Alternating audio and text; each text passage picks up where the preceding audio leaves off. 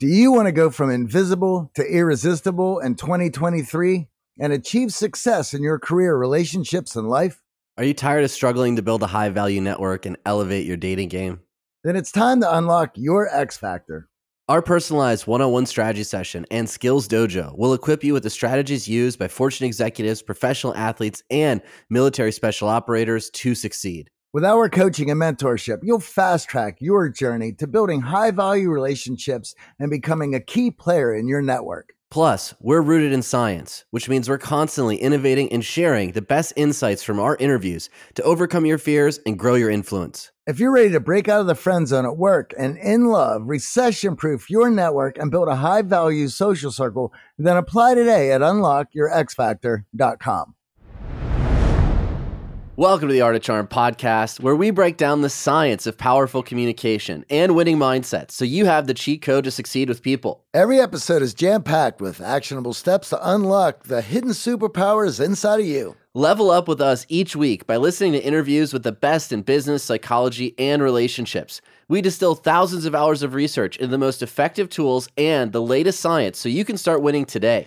Let's face it, in order to be seen and heard, your communication needs to cut through the noise, and we're going to show you how. I'm AJ, successfully recovered introvert, entrepreneur, and self development junkie. And I'm Johnny Dzubak, former touring musician, promoter, rock and roller, and co founder here at The Art of Charm. And for the last 15 years, we've trained thousands of top performers and teams from every background. We have dedicated our lives to teaching men and women all they need to know about communication, networking, and relationships. You shouldn't have to settle for anything less than extraordinary.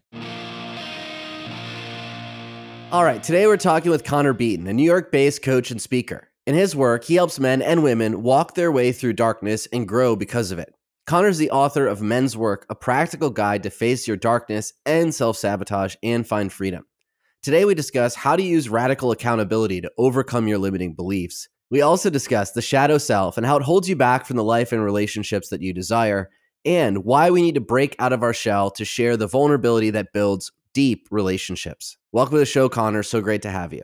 Thanks so much for having me here. I think to start, it would just be great to hear a little bit about your journey as it's impacted the work that you do. And I think a lot of our audience members, especially men, will resonate. Now, for the women who are listening, if you want to understand men better in your life, this episode is also worth tuning into, even though we're going to focus a lot of what we're talking about today on men specifically. I grew up in northern Alberta. It's sort of an interesting, interesting place to grow up, right? It's like the, I think I said this before, but it's like the Texas of Canada, and you know, big trucks, lots of oil, lots of cowboys, lots of guns. Uh, but it's minus 30 out, you know, for six months of the year. And you're, you know, you're building igloos in the backyard and stuff like that during the winter. But I ended up uh, later on in life, or sort of after high school, going out and pursuing a music career. That went pretty well for a while, and I was traveling the world. And I, on paper, from the outside, I think it probably looked like I I had it all together. You know, I was really trying to pursue this this life that I thought I needed to build as a man, and I had this beautiful girlfriend, and I was traveling the world, and I had this cool career, and I had the motorcycle and the Mustang, and you know all the maybe not that that's what other guys aspire to the five liter mustang but yeah and so all of that was going on but behind the scenes i was really struggling. And uh, you know i was struggling with substance abuse probably a, a you know a porn addiction and lots of infidelity and cheating and lying to people around me. And i was just a mess you know i really felt out of control the problem with it was that I didn't tell anybody. Nobody really knew what was going on. And I was also sort of convinced, as I've come to know now after working with guys for like a decade, that I needed to hit rock bottom in order for things to change. And I think this is a big thing that a lot of us struggle with that we are convinced that in some way things need to completely fall apart and disintegrate in order for things to get better or shift or change and I had bought into that on some level, some level myself. You know, it was like that scene in Austin Powers where you know he's sitting on the steamroller and the guy's just like standing down the hallway, like screaming, like "Ah, no!" Ah, I mean, the steamroller is moving super slow. That was me seeing the like car crash of my life coming and just not freaking turning the wheel. Like I knew shit was going to fall apart, and but I felt helpless to actually do anything about it And so, you know, sort of fast forward, um, my girlfriend found out, my girlfriend at the time found out that I had been unfaithful. And normally in the past, I, with other women and even with her, I had, I had sort of talked my way out of it, you know, talked my way through it. And I couldn't do that this time. And she left, she moved out. I was devastated. And rather than sort of admitting what had been going on to the people in my life because I was so ashamed of my actions and I felt so out of control, I didn't tell anybody. And I moved all of my stuff into storage. And I decided that the thing that I should do was live out of the back of my 2005, uh, 2007 Pontiac G5, which, you know, six foot two, living in the back of a two door coupe, not the, not the best thing to do, living in Walmart parking lots but it's really what there was like a part of me that that's what I felt like I deserved, you know, in this sort of strange way. But eventually that wasn't sustainable. And I started to, you know, reach out to people in my life. Two major things happened that sort of shifted the course and trajectory of things. The, the first one was I sat down with a buddy of mine that I had traveled with, I had performed with. I sort of, you know, broke the the lid loose and and told him what had been going on behind the scenes about the lies and the cheating and you know all the stuff that I'd been really struggling with the substance abuse. I probably just talked at him for like 30 40 minutes you know just just like sitting in a confessional and just telling him everything.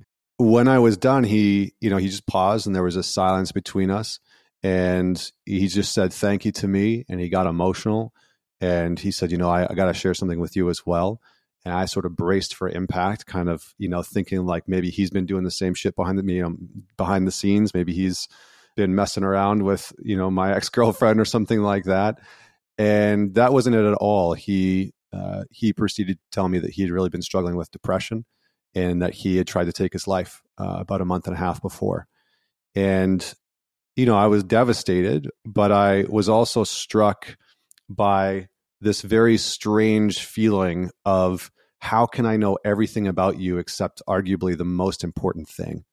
You know, I know the type of scotch you like to drink and the women you like to date and the food you like to eat and the TV shows you like to watch.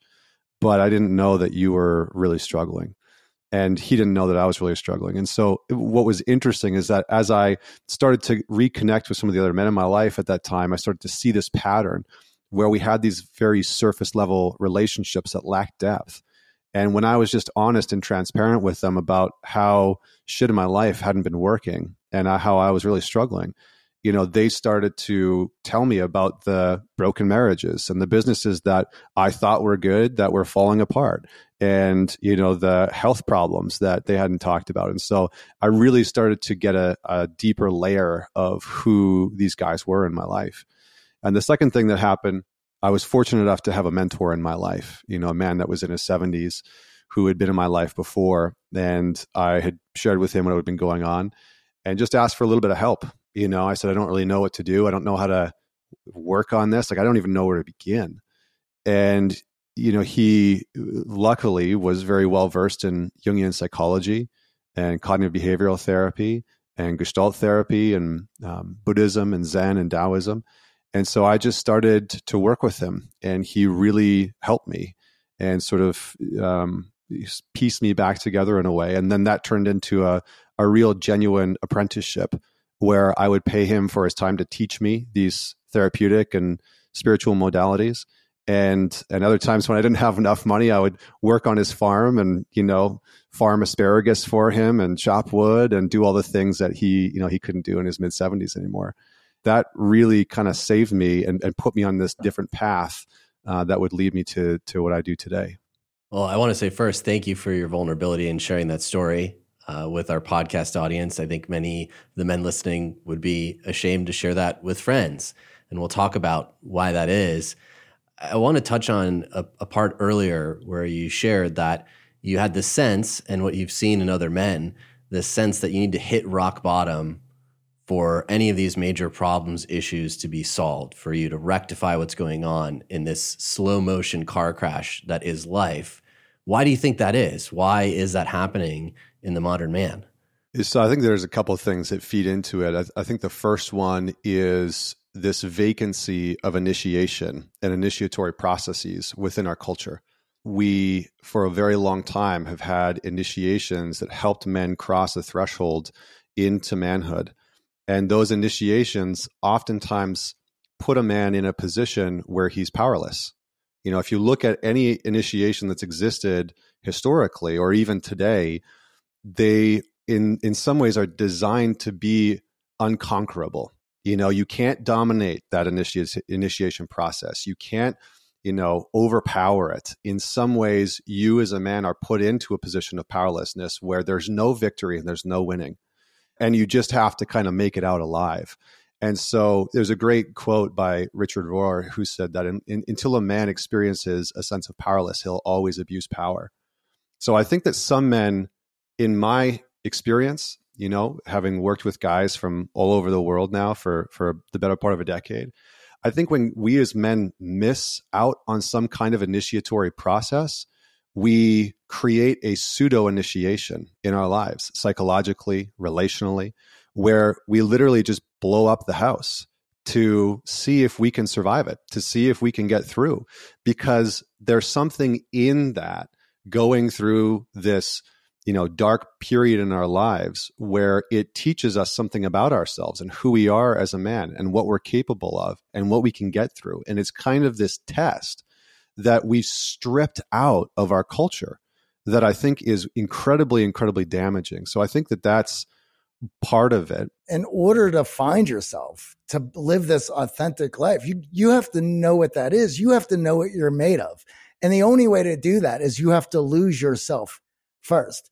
Losing yourself is the surrender to yourself, right? And this is that initiation process. There's no overpowering it. There's no overcoming. It's just a surrender to it and then get out, find your way out. That's the only victory.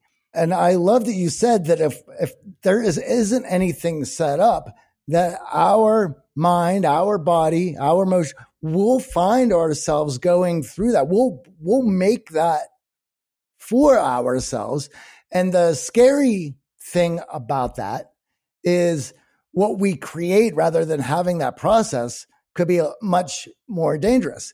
And we're also living in this world where so many young men are just living a very safe life. You can look back into the 1940s and see a, a schoolyard jungle gym that would never be in the back of a schoolyard today.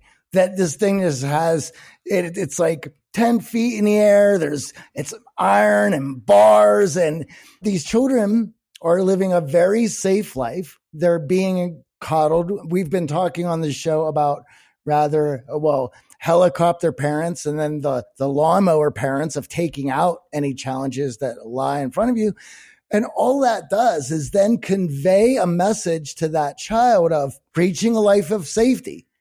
So that idea of losing yourself or having these challenges, that is the wrong thing. That is, that's the thing that you you need to be staying away from.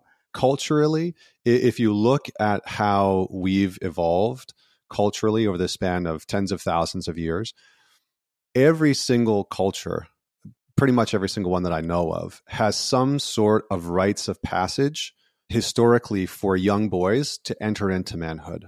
And there's many reasons for that and we could you sort of, you know, discuss discuss that. But the main thing is that there's no real demarcation unless you provide some kind of an initiation, right? So there's no real demarcation between well I'm a boy now and I'm a man now and what does it actually mean for me to be a man within the context of my culture and my society you know within my tribe within my community if you look back and, and again some of these initiation rites still exist in many many places they can include a number of different things right it can be a vision quest where you're given water and you're sent out into the forest and you have to survive for four or five days on your own and then return oftentimes commune in a sort of uh, animalistic way with nature. You know, that's a very animist based way of doing it. There's some that are much more physically taxing, right? I, I, don't remember the exact name of the tribe, but they stick their hands into gloves that are filled with bullet ants, and the bullet ants will sting you, and it's just the most excruciating pain. You know, it's like having the most painful ayahuasca trip ever on the face of the planet for, you know, 36 hours straight. The interesting part of it is that there's an arc to the initiation.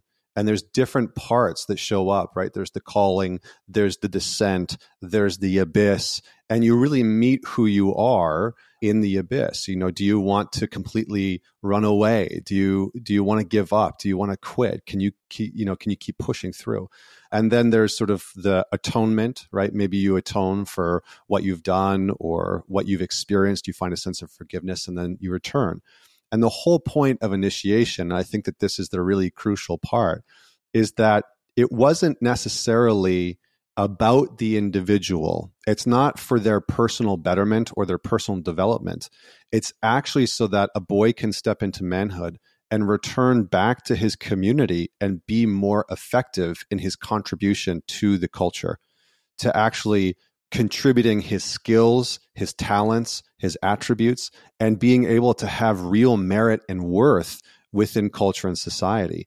And I think that's something that we're really struggling with today. And it's and it's why you see so much conversation about what's happening with young boys and what's happening with men.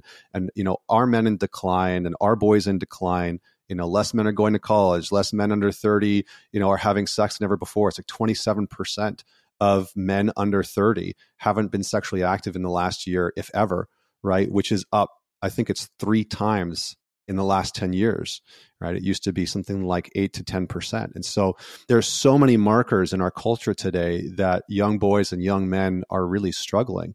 And I think in some ways it's, you know, it's because of this lack of initiation. I think it's also an absence of masculine energy or or just male role models within our within our society that they can look up to.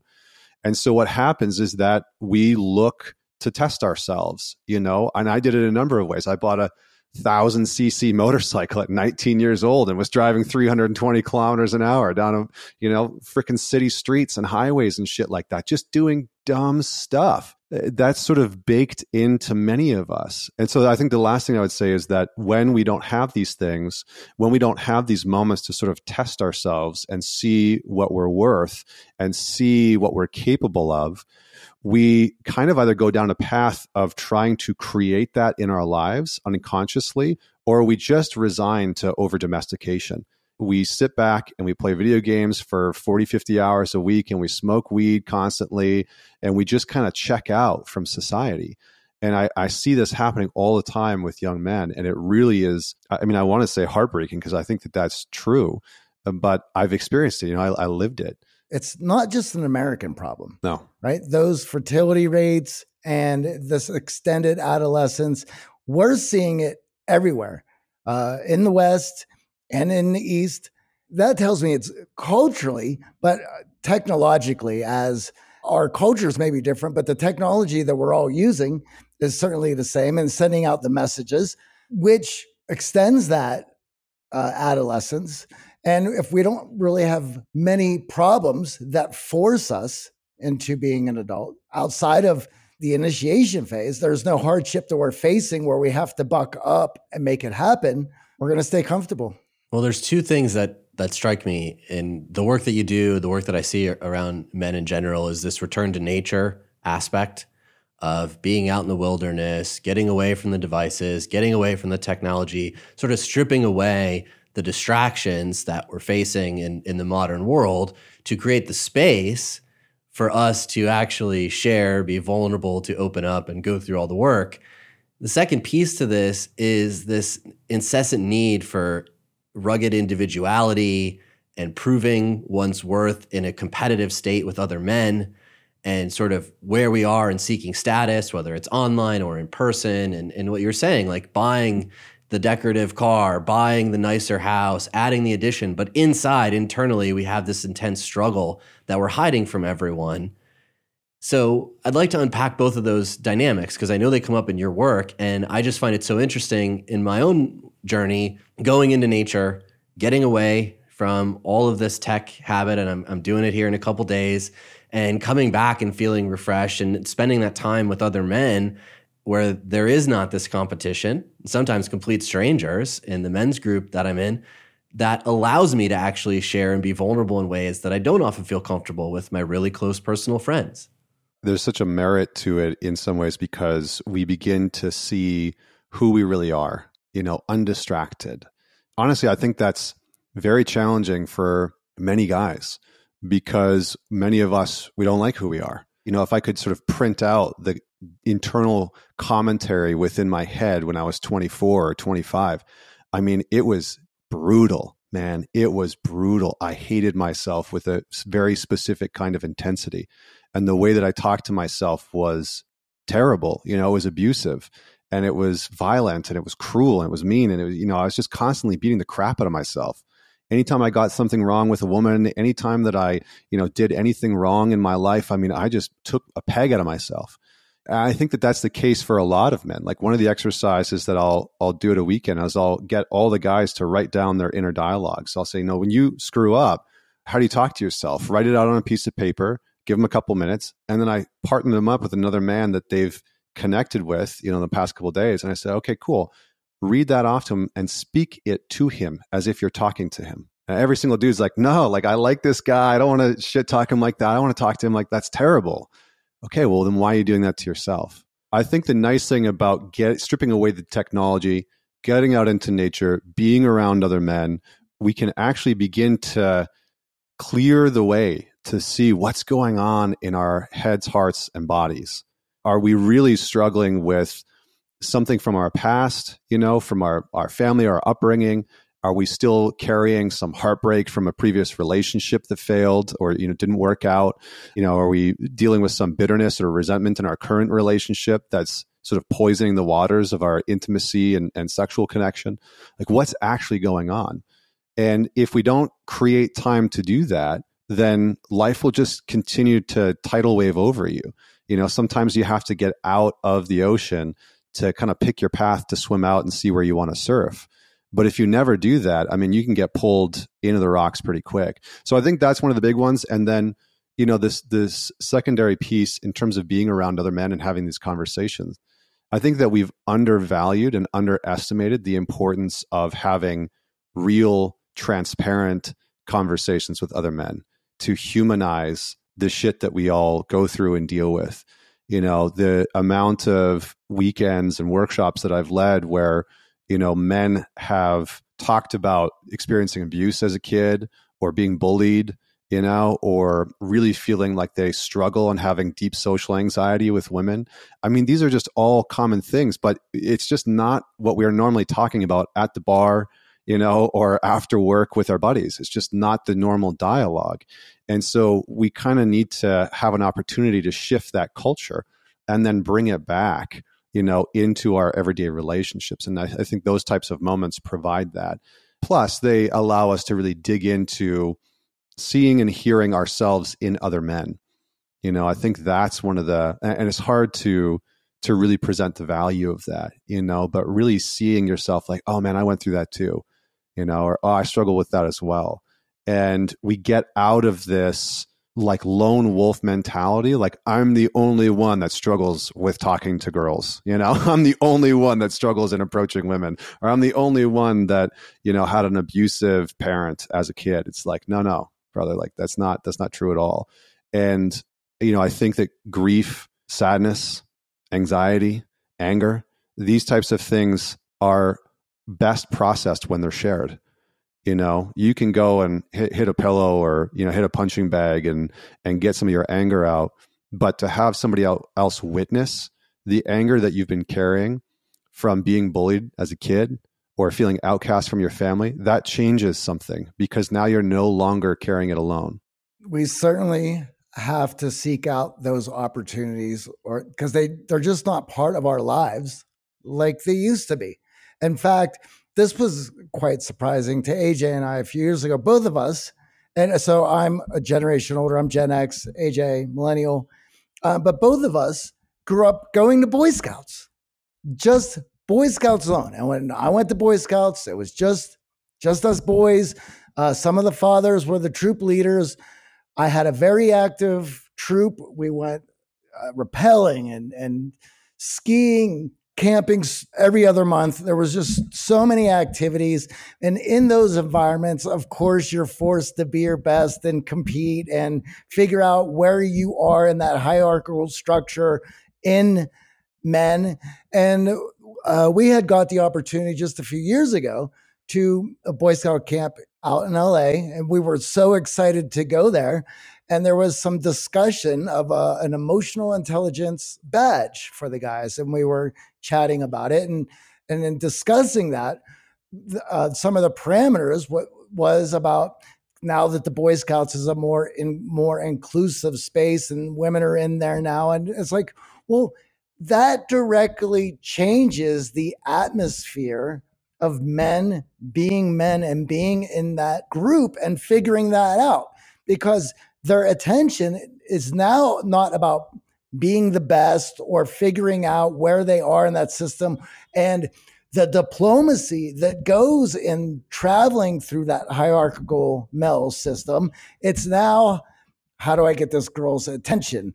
And there's going to be the guys who are naturally going to be attractive to those women because they were given gifts very early in life. And then the other men have to figure out ways in order to get those girls' attention, whether of being befriending the girls or finding unique ways to get their attention. It destroys that environment that allowed those men to begin to figure out in a supportive environment who they are and, and the diplomacy of bonding with other men that allows for that vulnerability to happen. In fact, of all the Boy Scout events that I've been on, sitting around the campfire late night, that's what we did.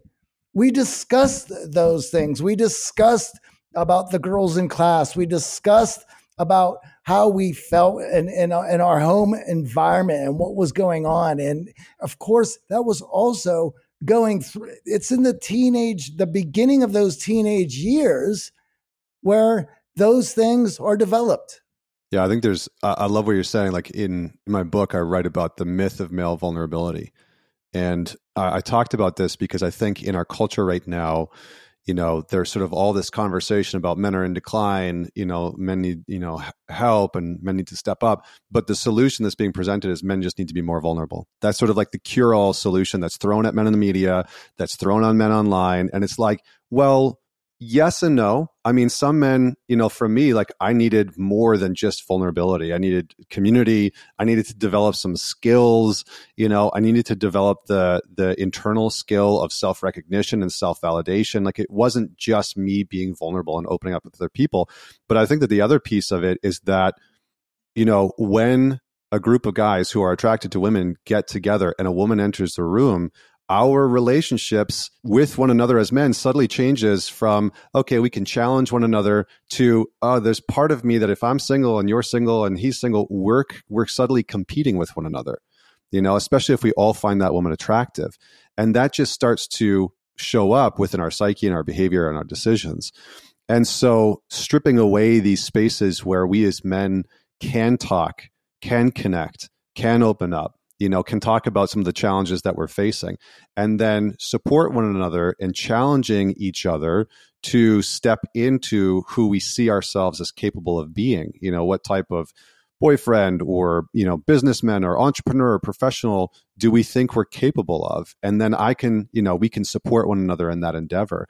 I think that type of dynamic is what a lot of men are are searching for. You know, can I allow you to challenge me to my own betterment. There's some really interesting research. I think it's Dr. John Barry, and he's based in the UK or Scotland. And he's done a lot of research around men, and he's found that one of the highest indicators of a man's happiness is whether or not he's working on himself. His self improvement is actually one of the highest indicators that he will be uh, have a sense of fulfillment and purpose and meaning and joy in his life right? And so i think the more that we can create a culture of working on ourselves of some form of self-improvement as men whatever area that's in right? It could be woodworking it doesn't have to be psychological development right? It can be other things.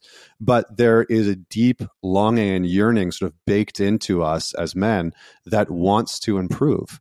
And when we strip away the environments and the spaces for men to do that i mean we we just crater uh, the the male population of society. Well, there's a discipline that goes along with that self improvement and that mastery.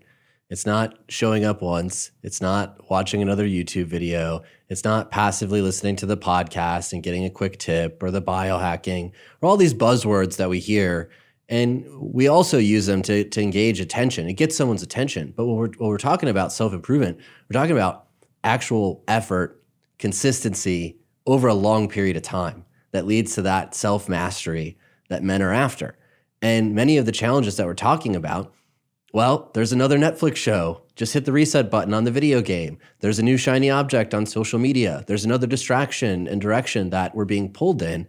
And as our attention spans shorten, it becomes harder and harder to show up with that consistency and that discipline to reach the self improvement, the mastery that we so crave. And I always shudder to think of the clients that we work with it's showing up in our program that they don't have an outlet for that. They've put all of their eggs in this career cart that's allowed them to get the watch, to get the fancy car, to get the nice house in hopes that it'll translate to the partner that they can be happy with in a relationship. And then at the very end, they have a little bit of time left for these surface level relationships with other guys. And whenever we're dealing with a single guy, we're actually saying you need to spend more time around other men. You need to actually enrich your social circle to be someone who is attractive enough to find the partner you're looking for. And instead, they want to go on the app and they want to know what's the best opening line or what's the Photoshop filter that I need to get more matches online. And they're sacrificing this whole side of these relationships that men need with other men to actually get to the self improvement, to get to the mastery, to face the challenges that you need to know that you're on the right track. And then when you create an environment that encourages that, when you actually bring guys together, and oftentimes they're complete strangers and joining the program, they lay down their guard a little bit. And it's this ripple effect where there is an opportunity for vulnerability. And then we go deeper and deeper. And all of a sudden, we're hearing about these past childhood traumas. We're hearing about that atrocious breakup. We're hearing about that moment where your career collapsed and you were let go. And it's something that you had fought tooth and nail for and meant the world to you. And in that loss of identity, in that loss of meaning, they can actually find what they're looking for a way out. But if we're not sharing as men, and it, it sucks that it has to happen with complete strangers oftentimes in these environments, if we're not sharing with our friends, we only spend another weekend watching the Super Bowl. We spend another weekend indulging in the video games that we love. We learn each other's kids' names. We learn what company they work at, but we don't know what their core values are. We don't know what mission they're on, what, what actually motivates them as other guys. Well, it's hard to be there to support one another in these relationships. You know, we we talk a lot about status. You know, I see a lot of like in you know in certain parts of communities of like you know women want men with status uh, and and resources and whatnot, and it's like, well, your social circle is a resource, and that builds status. And so, one of the biggest ways that you can signal to a woman that you are a competent, worthy pursuit as a as a partner, you know, long term or short term, is the quality of your male relationships because that says something to her. Because women know how hard it is for men to have healthy, powerful relationships. So when women see a man who has really powerful male relationships, they are naturally drawn to it. They're like, oh, you must be doing something right. So there's a natural curiosity that then draws that woman in. So we we often undervalue and underindex the actual we could call it status that can come along with those type of depth oriented male relationships. I, I just I also wanted to touch on one thing, which was use the word discipline one of the things I talk about this all the time, but one of the things that I had to work on in my own life and that I see a lot of men having to work on is their relationship to discipline. Because we've grown up, in my opinion, and maybe not everybody, I'm making a general statement, but we've grown up collectively under this sort of guise that discipline is a form of punishment. And so a lot of men are trying to be disciplined by punishing themselves right? Internally beating the crap out of themselves, you know, punishing themselves by shaming themselves, you know, and all these sort of subtle things that take place when discipline is meant to be a form of practice. It's meant to be a process that's unfolding that you're working on, you know, that you're sort of chiseling away at. You look at guys like David Goggins and Jocko Willink and it's easy to see like, oh, these guys are hyper disciplined and, and hyper ritual organized. It's like, well, they didn't start like that. You know, they didn't just like come out of the womb disciplined. You know, they built that shit. And so, but they didn't build that by I mean, maybe Goggins is building it by punishing himself with like 10 miles a day and destroying his knees. But like, you don't have to do it like that, you know? And so when I started to shift from discipline being this internal punishment, punishing myself for getting things wrong, to shifting to actually being disciplined and giving myself permission to practice cultivating this skill and this trait. I mean, that changed a lot for me. I think that changes a lot for for men. We can actually shift our relationship to it. Johnny, we know if you listen to the show, you are driven. In fact, we're driven by the search for better. But when it comes to hiring, the best way to search for a candidate isn't to search at all. Don't search, match with Indeed. If you need to hire, you need Indeed. Indeed is your matching and hiring platform with over 350 million global monthly visitors, according to Indeed data, and a matching engine that helps you find quality candidates fast. Ditch the busy work. Use Indeed for scheduling, screening, and messaging so you can connect with candidates faster. And Indeed doesn't just help you hire faster. 93% of employers agree Indeed delivers the highest quality matches compared to other job sites, according to recent Indeed survey. We have hired a lot of team members over the last 17 years. Going through endless resumes, well, that's a time sink. But you know what else is a time sink? Interviewing endless people because they're all going to give you the best face forward. That's why we love Indeed, leveraging over 140 million qualifications and preferences every single day. Indeed's matching engine is constantly learning from your preferences. So the more you use Indeed, the better it gets. Join more than 3.5 million businesses worldwide that use Indeed to hire great talent fast. And listeners of this show get a $75 sponsored job credit to get your jobs more visibility at indeed.com slash charm. Just go to indeed.com slash charm right now and support our show by saying you heard about Indeed on this podcast. Indeed.com slash charm. Terms and conditions apply. Need to hire? You need Indeed. Over the last 17 years, we have launched our fair share of online courses, coaching programs, and finding the right platform has always been a challenge. They say if you do what you love, you never work a day in your life. But if you're an entrepreneur, you know the hard work that comes with it. That's why you need Kajabi. Kajabi makes it easy to run your entire online business from one platform so you can focus on what you love creating. Kajabi is the ultimate all in one platform that helps creators and entrepreneurs build successful online businesses by unlocking predictable recurring revenue. No matter your niche, Kajabi makes it easy to turn your skills, passions, and experiences into enriching online courses, exclusive membership sites, subscription podcasts, thriving communities, personalized coaching, and more. The best part Kajabi doesn't cut into your revenue because everything is owned and controlled by you. So keep 100% of what you earn. And with Kajabi, you also get robust analytics, easy payment options, email marketing tools, and customizable website templates, all built in. You don't even need a huge audience to make sustainable income. There are thousands of creators on Kajabi making six and seven figures with less than 50,000 followers. Right now, Kajabi is offering a free 30-day trial to start your business if you go to kajabi.com slash charm. That's K-A-J-A-B-I dot com slash charm. Go to kajabi.com slash charm and join the creators and entrepreneurs who have made over $7 billion. That discipline is keeping the promise to yourself. And what we talked about in the video games and the alcohol, the substances, the dating apps, like those are all outlets for you not to keep the promise to yourself, to show up to the gym tomorrow, to show up at, to work on time, to be there for the friend that you promised. And so much of what we're hearing of flaking and and canceling and not being there for people is this lack of discipline, this ability to trust your own word. And when you don't trust your own word, it's impossible to build relationships of value with others. It's impossible to go deeper. And we sense that in other men.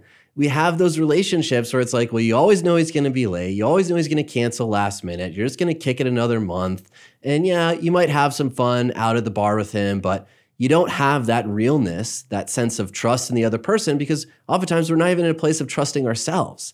And I think that's what draws people to the discipline. It's not the punishment, it's not the calluses on David Goggins' hands, but it's the fact that you know that he's going to show up. There's a certainty in that discipline that builds trust and fosters the relationships of depth with other men that we're looking for.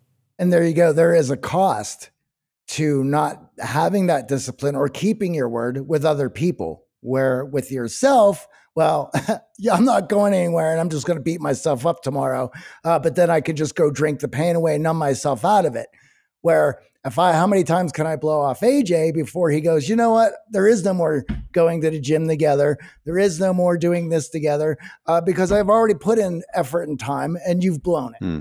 Yeah, I, I agree. I mean, I think that we were talking about like the shadow, you know, before we jumped on, and I think for for many of us, and we could sort of dissect why this has happened, but I think for many of us, we've actually discarded some of our more masculine oriented traits and qualities into our shadow. We've disconnected from them. You know, maybe you grew up in in a household with a single mom who you know, had been hurt by your father and, you know, she was constantly saying, don't be like your father, you know, or anger, you know, anger makes a dangerous man or, you know, whatever the case may be. And so you disconnected from your own sense of assertiveness or you disconnected from your own sense of discipline right and there's many different examples that that that can look like but i think that many of us need to explore what's in the sort of i call it the hurt locker sometimes what's in the hurt locker of my own mind and my own heart you know did i grow up being told that i you know i just need to be vulnerable and emotional? And so i'm always that and i'm disconnected from a sense of anger that allows me to maybe set a boundary and say no and say i won't tolerate that in a relationship. You know that's not okay. Or to set a boundary with ourselves and say i'm not going to you know speak like that or act like that or make that decision. And so we have to be able to explore this other part of us that we often don't want to look at. And uh, just to tie this back in, I think that's why many of us create these rock bottom moments where we we sabotage a relationship, we sabotage a career, you know, we sabotage a, a work meeting uh, because we stay up late drinking or watching porn until three o'clock in the morning or whatever the hell we do. We sabotage because we want to pull ourselves in the direction of understanding our shadow, understanding our hurt, there's a great quote by a guy named Francis Weller who said, uh, Your pain has its own intelligence. And so that shadow within us, that pain within us, if we don't become familiar with it, it will start to run our lives. Like I the first line of my book is a man's work begins in pain. Right? A man's work begins in pain. Why? Because if you don't know your pain, it's going to fuck your life. You know, it's going to cause you to sabotage. You're going to feel insecure in relationships. You're going to sabotage your sex life with your girl. You're going to start to act needy. Why? Because there's a part of you that's hurting. And if you can't tend to it, you're going to try and get her to do it for you right? A classic example of this it's like why why do we become needy? Why do we become insecure in relationships? Why do we try and seek validation? I was i was like a like the captain of this you know i was like captain validation seeking you know if there was a cape for it i would have had it. Um, but i did that because i felt like i lacked a sense of worth and i didn't validate myself right? I had never developed any internal sense of self validation and so compassion was in the shadow you know my pain was in the shadow and so i needed women to give me validation because i wouldn't do it for myself so i think that there's a worthy endeavor in starting to go down that path a little bit because maybe your discipline is in there you know or maybe there's something within your shadow that's causing you to not be disciplined, you know, to constantly sabotage yourself and reinforce a story. And the last thing I'll say is like, I see a lot of men who are trying to Im- impress someone, you know, their dad, their mom, you know, some form of parent or, or a partner or whomever. And they're they're doing that because they want some form of reassurance that they are valuable because they haven't developed the internal sense of recognizing where their value is you know, and that they've put the hard work and the effort into it. And maybe they lack the male friendships to say, dude, good job, you know, phenomenal work. Like I experienced this firsthand recently. Like, I don't mean to keep like referring to my books. I, I hate when people do that on my show. but my my my book launched on the on the 31st, and eight men in my life who have been a part of a group that I meet with on a weekly basis over the course of the last three years celebrated the crap out of me. You know, they shared it. We got on a on a call, all eight of us, you know, they all have their own platforms. They shared it out. And it was so cool to feel that level of support, that level of recognition, you know, getting text messages from my buddies, reading the book for the first time, being like, dude, this is phenomenal. Like, this is changing my life. And I'm like, cool. This is, you know, that type of recognition from the other men in our lives makes it so that I can then go to my wife and I don't need her to be the only source of validation and recognition in my life, you know? And so that f- there's a sense of freedom that then enters into my intimate relationship with you know with my wife. And and i think that that is what a, a, lot of men are wanting to cultivate because they know that when they're getting it from themselves and other men in their life that it f- creates this opening and this freedom within their relationship. So what strikes me about that validation is we often see in our clients they shy away from sharing those accomplishments or sharing opportunities where they put in the hard work and got a certain result. And we have to encourage them at the start of all of our group coaching calls to share their wins, no matter how big or small they are. And what inevitably happens is other group members are proud for them and then they feel a sense of pride it's not actually in the sharing, it's when the other men in the group express pride that they can now give themselves the credit, give themselves the opportunity to feel prideful. And it's it's shocking that we don't practice this of saying to your buddies, "Man, I'm really proud of you. That was incredible." And in turn, we never see it ourselves. We never feel it ourselves. And we're just kind of walking around with this hole and then, of course, when we get in a romantic relationship, we're seeking that validation from our partner. We're seeking that validation from women because we're not getting it from the men in our lives. And of course, that neediness pushes away the women in our lives. They're, they don't want a man who's needy. And then our clients will come to us and be like, well, I have this string of relationships and women that I'm really interested in, but they don't seem to be interested in me. And again, it goes back to, well, what's going on with your peer group? What's going on with the other men in relationships in your life? Do you feel whole and secure around them? Do you have them? Or have you gone the lone wolf? Have you put aside socializing? Have you put aside joining that group or maybe putting yourself out there in a bowling league or trying something new at a meetup group or not really giving yourself the opportunity for those other connections with men? And in turn, you show up at home and you're just seeking all of this from the one person in your life, your partner, who's not capable or ready to give all of that to you.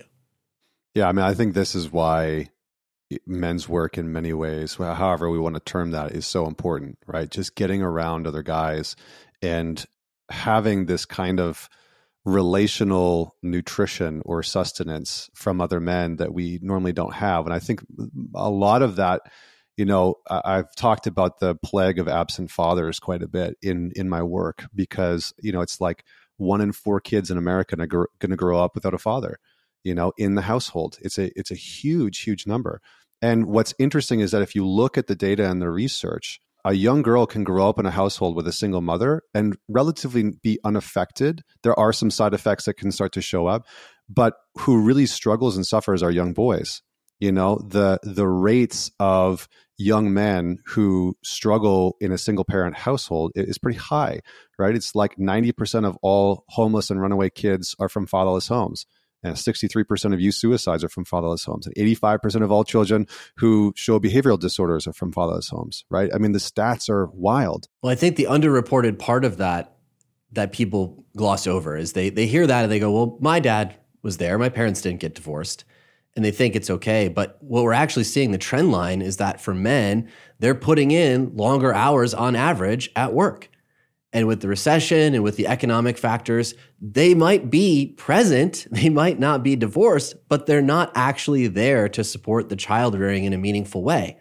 They're using work as an excuse, long hours, working overtime, working weekends, traveling, and they're spending less and less time actually interacting with the kids, coming home exhausted, the kids are already in bed. And the women who are in the child rearing are also feeling this stress and strain of like, well, hey, I, I need you present to help support me with the child rearing. So both parents, even in, in an undivorced household, yeah. there is this absence of father. And I think a lot of times it gets glossed over when we hear these statistics because we're like, well, I had my dad there. My my father was present in my life. you know, there's a difference between him being there and being present for you.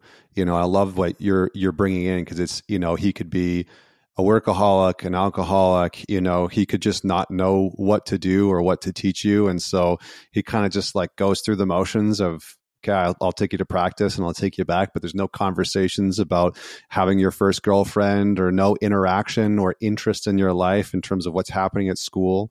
You know, that that can be equally as damaging to have a father there and to have him take zero interest in your life. And so, you know, there's there's many different uh, versions. I, I, I, like what you're saying because it does broaden the scope of you know that an absent father isn't just somebody who's not in the house. Well, when my parents got divorced, I stayed with my dad.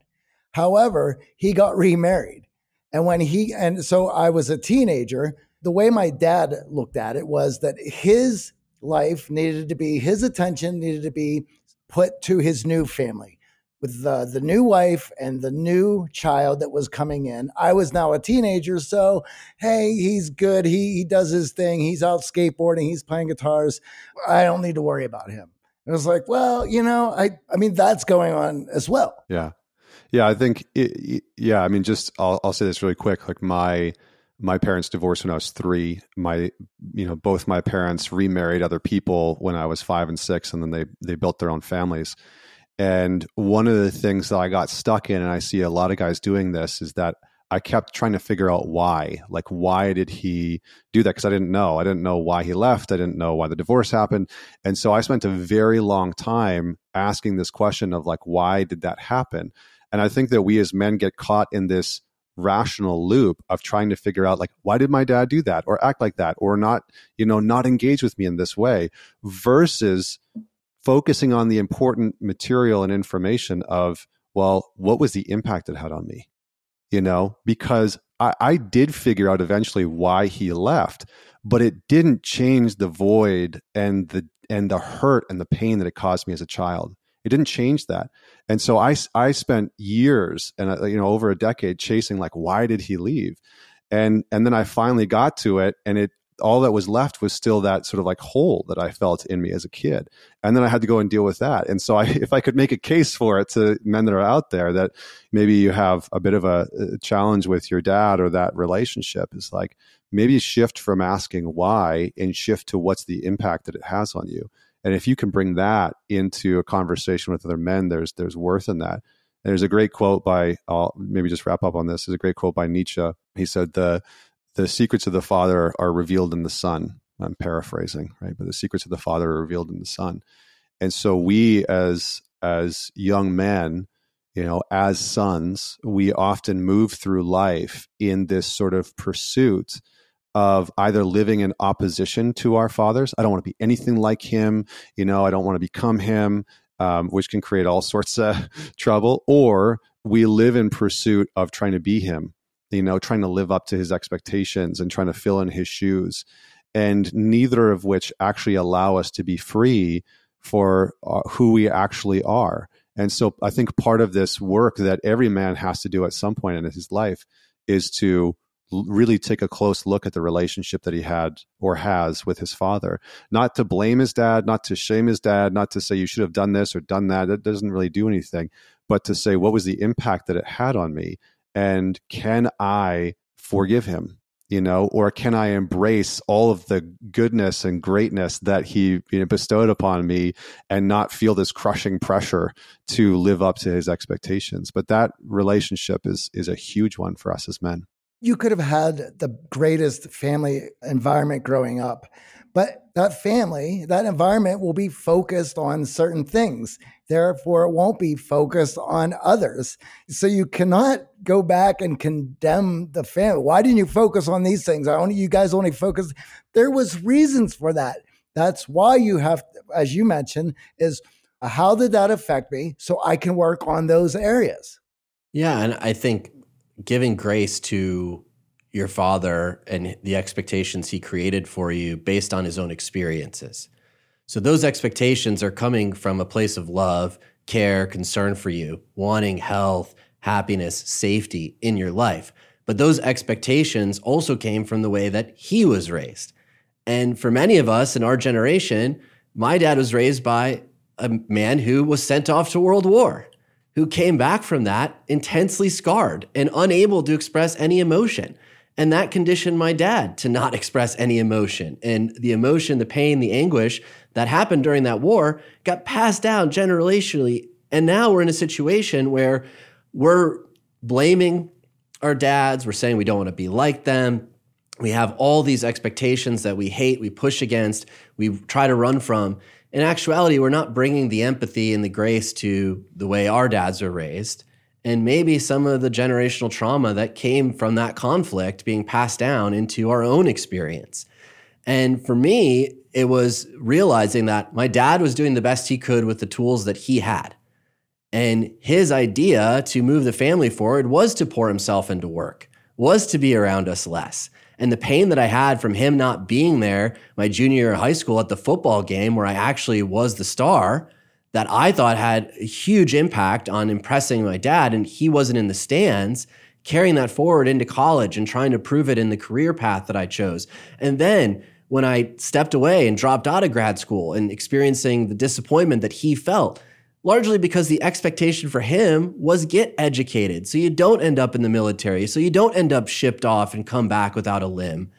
You know, those are lessons that he had that he was working from in raising me. But you got to take a step back. You got to share this experience from that lens of what was it like for him and his experience in raising me instead of the blame, the anger, the hurt that we carry with us towards this relationship with our fathers. And I found in sharing my own story of disappointing my dad, finding happiness in this career that I chose, and losing him and not having the opportunity to actually feel that pride, but in calling my dad's friends to prepare for his funeral and hearing the stories that he had shared with them of pride. So he never shared it with me, but he was calling his friends to talk pridefully about all of the experiences that I was having, gave me some closure. And the clients that have heard that story over the years, they're all carrying this relationship, this fraught relationship with their dad. And they're fighting against him, they're trying to prove something to him. And in actuality, just having a conversation, coming at it from a place of forgiveness, coming at it from a place of, I want to understand you more deeply, dad. What was it like for you? What were you experiencing in this? Versus being so focused on what you yourself were experiencing and the way you were raised can often move beyond that pain and break that cycle and you showing up for your children moving forward. Yeah, so so good, man. So so true. I mean, one of the things that uh, that I uh, took on at one point was I wrote out 20 questions that I wanted to ask my father. And because when I when I realized some of this, like I, you know, I wanted to not let him off the hook. I wanted to let let it go and forgive, you know, and and create this room where I could love him and appreciate him for who he was, you know, knowing that he's fallible. Because I think the the interesting thing is like I I think, and maybe I'm wrong about this, but I think that like every young boy and young man wants this like perfect father, you know, sort of longs for this father that's just going to be his hero and you know like uh, just like the embodiment of the king and you know really teach him all the things and it, it, can be so easy for us to to be disgruntled about not getting that. And sometimes we take on the sort of ignorance of knowing or believing that we know how our father should have raised us you know which is a very ignorant place for us to position ourselves. Like oh, i know my dad should have done this. He should have called me more. He should have you know taught me this. He should have taught me that. It's like well how the hell do you know what what you needed you know when you were 12 you know and you were acting a fool or like like you know but this is what we do when we're hurt right is we pass judgment we pass blame got to blame it on someone. Right you got to play, yeah right. So I, I, wrote down 20 questions. I said listen dad i want to ask you some questions. Are you open to this? And he's like okay well i might not answer all of them. I said okay no problem. And i just i just started easy right? I just i just started with like you know just easy questions like what what makes you happy in life? And and it was a really interesting experience. We ended up having this two and a half hour conversation and you know and it was i think it brought us closer but it also gave me a sense of closure in understanding who he really was. And i, I think that in order for us to in order for us to step into the the real authentic expression of who we want to be as a man And especially in relationship to women, we have to look at that relationship to our father because for many of us, they are the model that has created the blueprint of who are you as a man? What does it mean to be a man? What does it mean to be masculine? What does it mean to to be a man and how you treat women? You know, how you talk to them, how you engage with them. And so I, I, think that that's one of the reasons why this is is so valuable. And the men that have gone through this, as you're talking about, AJ and, and, Johnny, it's like, oh, it's freaking hard, but it's liberating. You know, it's like it really there is something wonderful about it. Yeah, they often look lighter after that conversation. And we have a homework assignment in our program around asking your father these questions to deepen the relationship, to get to a place of understanding instead of accusing, blaming, guilt tripping, arguing with his view. Understanding his past, his present, his future, what he really wants for you, who he was, what his dreams were, what his aspirations were, how you coming into the picture impacted all of that. And oftentimes, this conversation is terrifying because much of the conversation we have with our dads is trying to impress them, is not trying to go a level deeper, is not trying to really understand them. It's to get that validation from them. And we don't get validation through understanding our dads. So our dad is never questioned in this way. Our dad maybe doesn't share what's actually gone on in his life. And of course, then we're dealing with all these expectations, both real and sometimes completely made up in our own minds based on what we assume the answers to these questions are.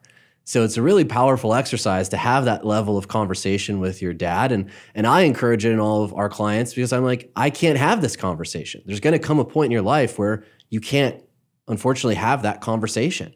So even if your relationship is fraught now, you haven't talked in years, being the person to bring the olive branch to the situation to move beyond whatever those past transgressions were outside of maybe speaking to a therapist if if it really was you know physical trauma or abuse but looking to bring back that level of communication while you still have that opportunity while your dad is still around is such a powerful opportunity for men to really grow to understand themselves deeply and to move beyond the past pain that they might not even be conscious they're bringing into future relationships yeah well and i think this kind of ties into uh, what we were talking about before, where I think there's just a kind of vacancy or absence of mature male energy or father energy within our culture.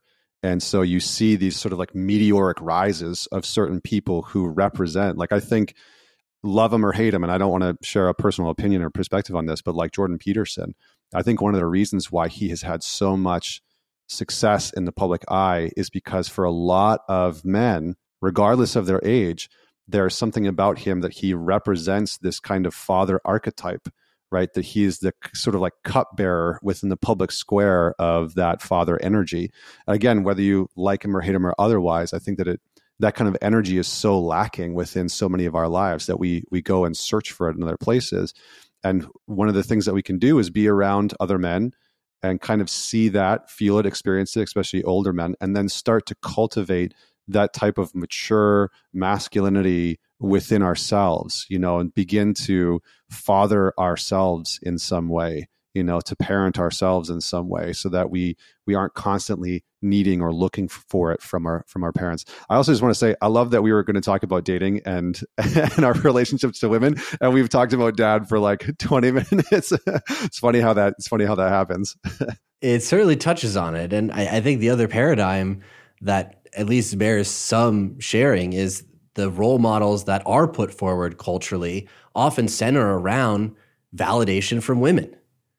So, not to name names, but massive influencers whose rise to fame have often been through the trappings of virtual status, showcasing all the trappings, and then surrounding themselves with women. So, it furthers this idea that in order to be a man, in order to be masculine, you must have all of these things and all of this female attention. So we're now, when we shift gears and talk about dating, we're now in this crisis where we've heard toxic masculinity, we've heard Me Too, and men are coming to us completely confused as to how to approach women and what is the right way to be masculine to, to actually win the attraction of the women that they're interested in. And this confusion, both culturally, what's going on, the absence of fathers, is leading men, unfortunately, to your point earlier, to be completely disillusioned and rather enter the virtual world, tap out, to have no sexual partners, to not get involved in dating at all, which is harming our ability to move forward as humans and actually have children and offspring. Yeah, I was going to say I feel like I could I could stand up and clap for you there. That's a that's a very succinct way of putting it. I, I think it's true, right? Because when when we begin to abide by this notion that we need to be who a woman or women in general want us to be, we we've sort of lost course. You know, we've disconnected from our own essence of running around trying to get the validation from other people. And I think the interesting thing is that, you know, this is a byproduct of a lot of young boys, like I said before, growing up in spaces where there just isn't male energy or presence, right? It's like, I think it's 36% of teachers in America are male right? Then you look at something like the therapeutic and psychological field, right? People are always like, why don't more men go to therapy? And it's like 29% of psychologists are men, right? You think that the content online is geared towards men. The majority of it is content that is telling men how they should be, right? There's a difference between talking about men and talking to men. And the problem is that the majority of people in our culture are not talking to men, they are talking about them and and it's a lot of female centric feminine oriented content that's like this is how you should be as a man this is how you should speak this is how you should behave. And and so I, I think that there's many guys that are out there that are like stop just stop you know like stop telling me how i need to be or who i should be and stop talking about me as if i'm an object you know talk to me learn how to talk to me. Uh, that's what i think men are really I, uh, I think that's what I've seen, and that's what I feel. You know, when I go online and read some of this content, it's like, well, if only 29% of psychologists are men, you just have to see that the majority of the comment, the co- content that's being put out is not for men, right? It's just not statistically, it's just not going to be. So we, I think we have to do a much better job within our culture, within our society, of learning how to speak to men and engaging one another in these types of conversations because they they are powerful and they empower us. Well, one of the things that we've been discussing here is all these innate ideas baked into our DNA that we need to contend with, or we will build in a destructive manner. Mm. And is telling us that if we engage in, in those things, that they're wrong. This idea of toxic masculinity and all this other stuff. But then we see these archetypes that are getting all this attention on the internet that basically is all these things that are oppressed in us blown up and blown out of proportion. Mm. So it's easy to go, well, I have all these feelings and this guy's living it and he's surrounded in money and women and all of this. So maybe that's where I'm supposed to be. And everyone's telling me that I'm not supposed to be that. So now I have a direction because as young men, we're looking to model we have to model somebody and modeling something where everything that we do is wrong doesn't feel good. And now we see somebody who's modeling everything that that we're told is wrong and he's surrounded by everything that we want. Mm. so we have but we have nothing else to model. Again this comes back to having those male role models in our life. It's like well the minute somebody like jordan peterson shows up who seems to live life in another manner through uh, intellectual pursuits. We're like, oh, all of a sudden, that's a, a, new direction that we can move into. But we all know what gets clicks and views on the internet. I mean, AJ and I talk about this all the time. And it's like, well, do we want to start saying crazy things just to get more views. Uh, that's just not who we are. It wasn't how, how we set out to go about this 16 years ago. I love what you're saying is it, it really touches on, I think, what a lot of men are feeling. I mean, I've struggled with that as well, right? It's like, do I really have to say crazy shit in order to, you know, in order to get some attention? But I think, you know, it speaks to the nature that there are many guys that are just trying to find their way. There is this absence of, of male energy, grounded, mature male energy within our culture. I think that our culture has also done a good job of telling men that they're not necessary or needed for a while, so that that has its own consequence. But then I think that also, you know, men, we we're often very external creatures You know, we look out at the world and we try and figure things out externally. And so I think that we've kind of gotten into this cycle of trying to look out at the women that we're dating and trying to figuring figuring out who we should be based on what they say they want.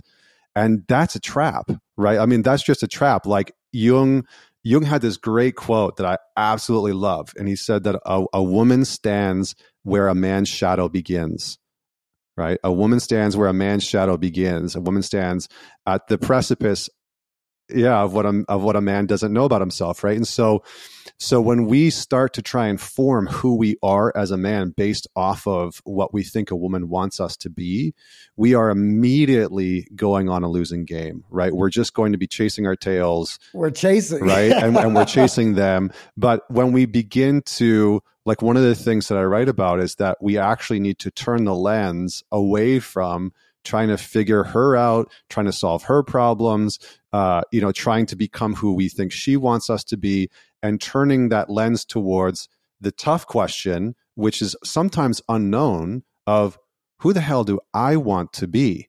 What matters to me as a man? And and even more importantly, who do I become when I'm around this woman? You know, that is a very important question. Do I become needy?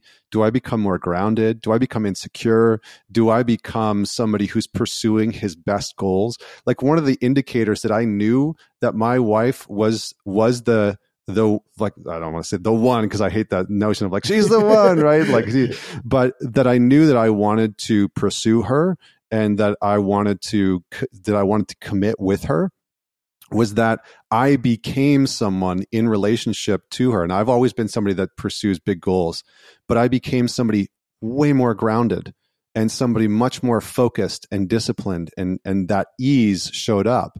And it's not because she was telling me to do that or anything. I had already been on that journey before I met her, but all of that just kind of started to settle in. Now that doesn't mean that you know we don't have challenges and whatnot, but I think that that's a really important thing that we as men need to take is like, who do we become around the women that we're dating or pursuing or trying to date? Right. Because that will tell us, that gives us information that we can actually begin to work with about who we are. And we can spend some time on that content psychologically, emotionally, physically versus like what does she want? You know how do i how do i figure it out? You know she wants me to be more vulnerable. Okay she wants me to open up more. The amount of men that come to me they're like okay my, my wife is telling me to open up more. My girlfriend's telling me to open up, up more. What does that mean? Like how do i how do i do that? And it's like okay let's back up the train. The other thing that aj and i hear is i'm just tired. Uh-huh. how many men do you hear that from uh, they're tired of chasing. Yeah. They're tired of pretending. They're tired of doing all of these things that they've been told, or at least, or think that they're supposed to be doing to get the things that they want. And when actuality, it's all inside them. They have to un, they have to detangle it. Mm-hmm. And uh, some of these lifestyles that they're pursuing, they're not sustainable. To bring this to where we started this, which is once you get on that hedonic treadmill or try to live into this this these unsustainable ridiculous fantasy lifestyles you understand if there's you have enough awareness that the trajectory is going to land you in your your rock bottom mm-hmm. Mm-hmm. absolutely yeah because we we chase who we think we need to be for them you know, and we try and construct ourselves into an inauthentic version of who we actually want to be. The hard part, like the easy, it's an easy thing to meet a woman and extract who she wants us to be. Guys are very good at getting the information out. It's like, okay, she wants me to be smart and funny, mm-hmm. and she wants me to show up on time. And okay, I'll do all these things. That's actually way freaking easier than mm-hmm. saying, who the hell do I want to be? What types of morals and ethics do I want to have? What values do I want to embody in my life? What type of communication do I want to have with women? What's actually important with me? How do I want to speak to other people, my family, friends, children? Like, those are the hard questions to ask because they're nebulous, they're vague, some a lot of times they're unknown, and they actually take a long time for us to curate in our lives. And so the men that will inevitably become oh god, I hate I'm going to put heavy air quotes around this high value. but but I think it's it's like it's a, you know it's a very common used word and I think it's important. But the men that will inevitably become high value are the men that put in the work to to saying and understanding and living and embodying what is actually important to them because they will have they will have done the work to say this is what's meaningful to me you know this lifestyle and the first sign that you're not there is you don't have boundaries so when we're talking about chasing women we're talking about guys who will cancel on their guy friends who won't show up to the super bowl because she finally responded. You finally got that message back on the dating app. Oh, another first date. I gotta go, go see this new option. And we we see these guys. How many first dates have you been on? 30 this month. Well, no wonder why you don't have any guy friends. How do you have time to even get your work done if you're going on that many first dates? And it's this total lack of boundaries, this inability to say no. I can't do that. No, I'm not going to show up in that way. No, that's not who I am. Is usually the first symptom of being this low value guy who's chasing validation, who's given women all of the power in the dynamic. And the best part is, she doesn't stick around long. You might think you get the text back, you might think you get the second date, you might even get the hookup, and you might get the alcohol flowing, but she doesn't stick around. She doesn't want that in her life long term. That's not what she can build a family around. That's not what she can actually invest in and trust that you will be there through the hard times she just knows that you're a plaything. You're something that she can bend to her whim. And if you get around enough women, you hear these stories of how they talk about these guys. Like, oh, I got him to show up with flowers and I'm going on my third date today and he paid for the Michelin star dinner and I, I haven't had to pay for meals in a month. And then of course, guys feel spurned, they feel taken advantage of. But again, it's because they're they're running from doing the work themselves. They're running from figuring out who they really are, what their core values are, what a meaningful life means to them, then showing up in that way that the right partner and having trust in yourself that the right partner will appear. The right partner will be there through the work. And I want to add to this. I I've had this unique experience. I'm now living and I've been living in South America for the last uh, three months. There is this phenomenon, like for men, in the past, you've only had so many moves that you can make before you had to face yourself and put it together and di- and hit you hit rock bottom. Now there's endless pathways that you can just continue chasing. And what I see, and, and I have to hear it from the people down here in Medellin, Colombia, is now these guys who maybe are not having much luck and being in that exact same place that AJ just mentioned in America and they're feeling this way and they're running into these situations, well, then they come down here where it's like, well, now I'm the guy with all the money. And now I'm the the um, the American and I have the green card and and guess what happens? It, they find themselves in the exact same position and now they're beating themselves up even worse because what they thought they were going to come down here and be the king hero that they couldn't be in America, and it's still not working. So where else do I go? Do I go to a, a different foreign country? Do I now go to Thailand? It's it's it's mind blowing to me, but uh, uh it's been eye opening from what I've um, seen down here. Yeah, I think it's it's what you guys are speaking to.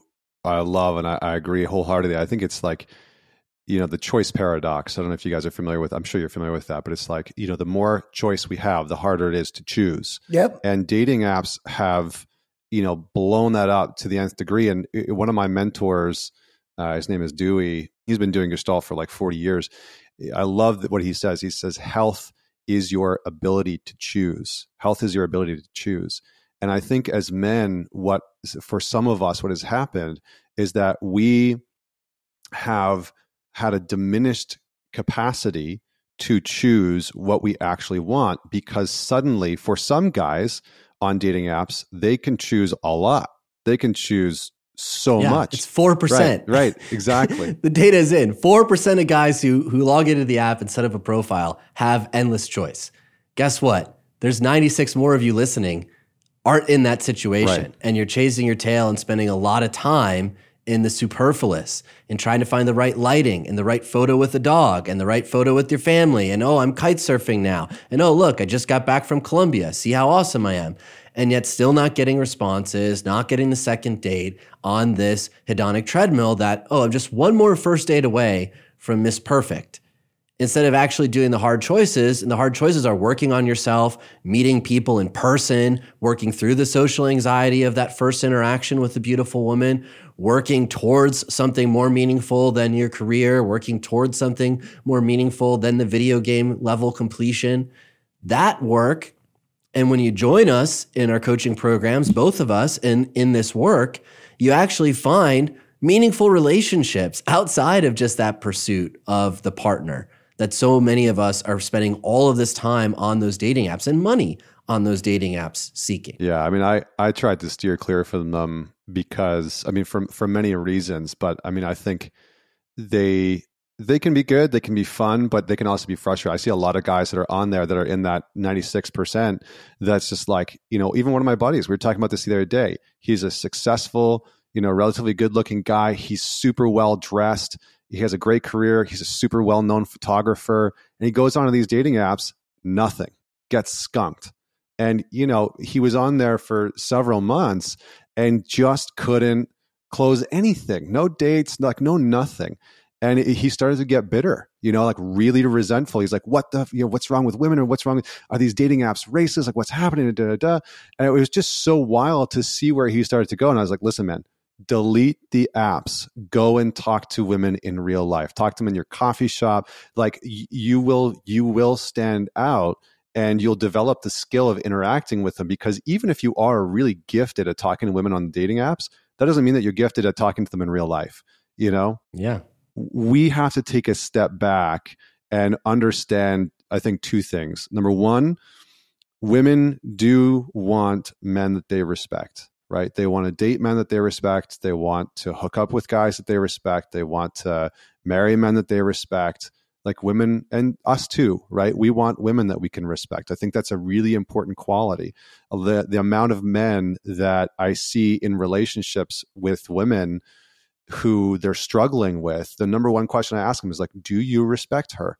Because if the answer is no, that's a really serious problem you know and it's something that either needs to be worked through and you need to understand that or you need to take a step take a step back from it and and the second thing i wanted to say is are you as a man operating and acting in a way that you respect because if you are trying exactly. to get her to respect you you've lost the game you know you've just lost the right. whole like they respect the men who respect themselves that's right and and being able to be around other men who are going to check you who are going to challenge you you know, who are going to, what I call calling you forward, calling you forward into the version of yourself that you say you want to be. It's like, God damn, that's valuable, you know? And, and it teaches us to develop that sense of respect that has to be cultivated and earned within ourselves you know to be able to say i actually i really respect myself and who i am like i respect who i am today and that's so important because I can guarantee you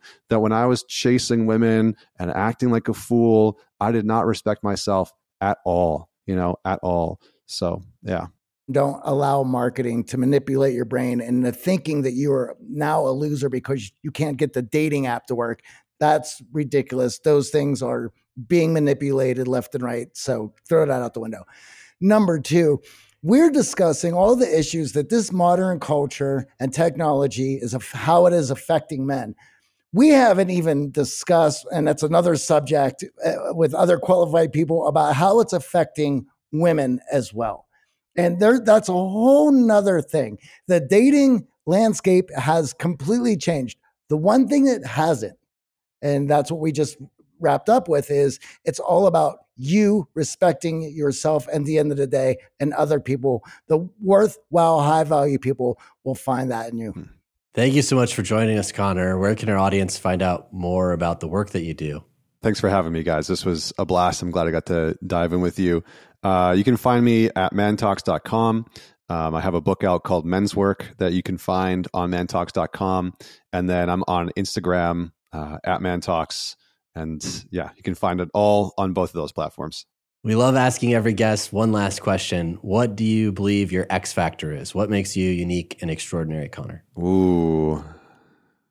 I mean, my my team and my friends say that I have a superpower for making people cry, uh, like in a good way, like helping them helping them get that shit out. But it's like it's a very real thing. Like people, if they spend enough time with me, they will eventually just just let some tears out. But I think my X factor is that uh, I have become very good at helping people find their way back to their own sense of home, and I think that that is that's part of my X factor. It's beautifully put and I'm excited to work more with you. We enjoyed having you on. This was great, Connor. Thank you. Thanks for having me. Thank you.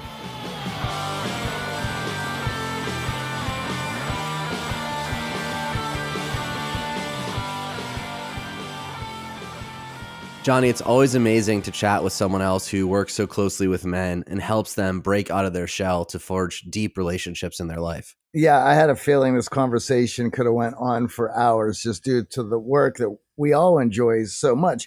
And when you go back through your past and you become acquainted and learn to embrace the the person that you were so that you can move beyond that and transcend a lot of those old habits that are not serving you um, you're creating this new person. That's the processing that we all have to go through, and why we spend so much time helping our clients become acquainted with that old self so they can grow. Absolutely. And that's exactly what we do inside the X Factor Accelerator.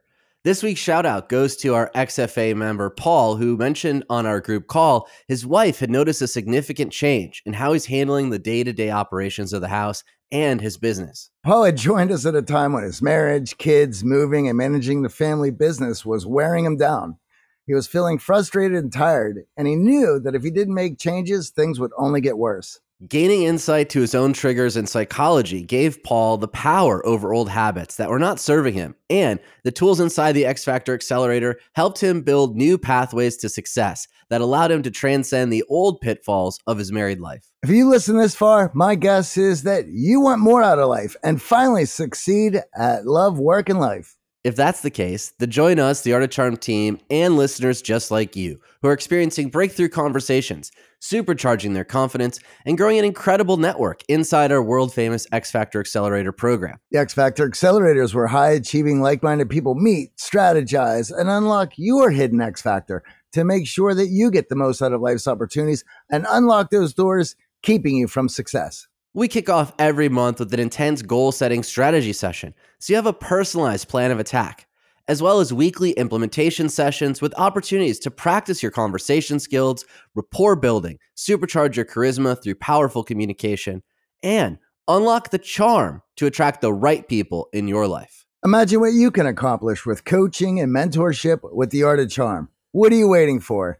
Join us today at unlockyourxfactor.com. All right, before we head out, huge thank you to our producers, Michael Harold and Eric Montgomery. We hope you have an epic week.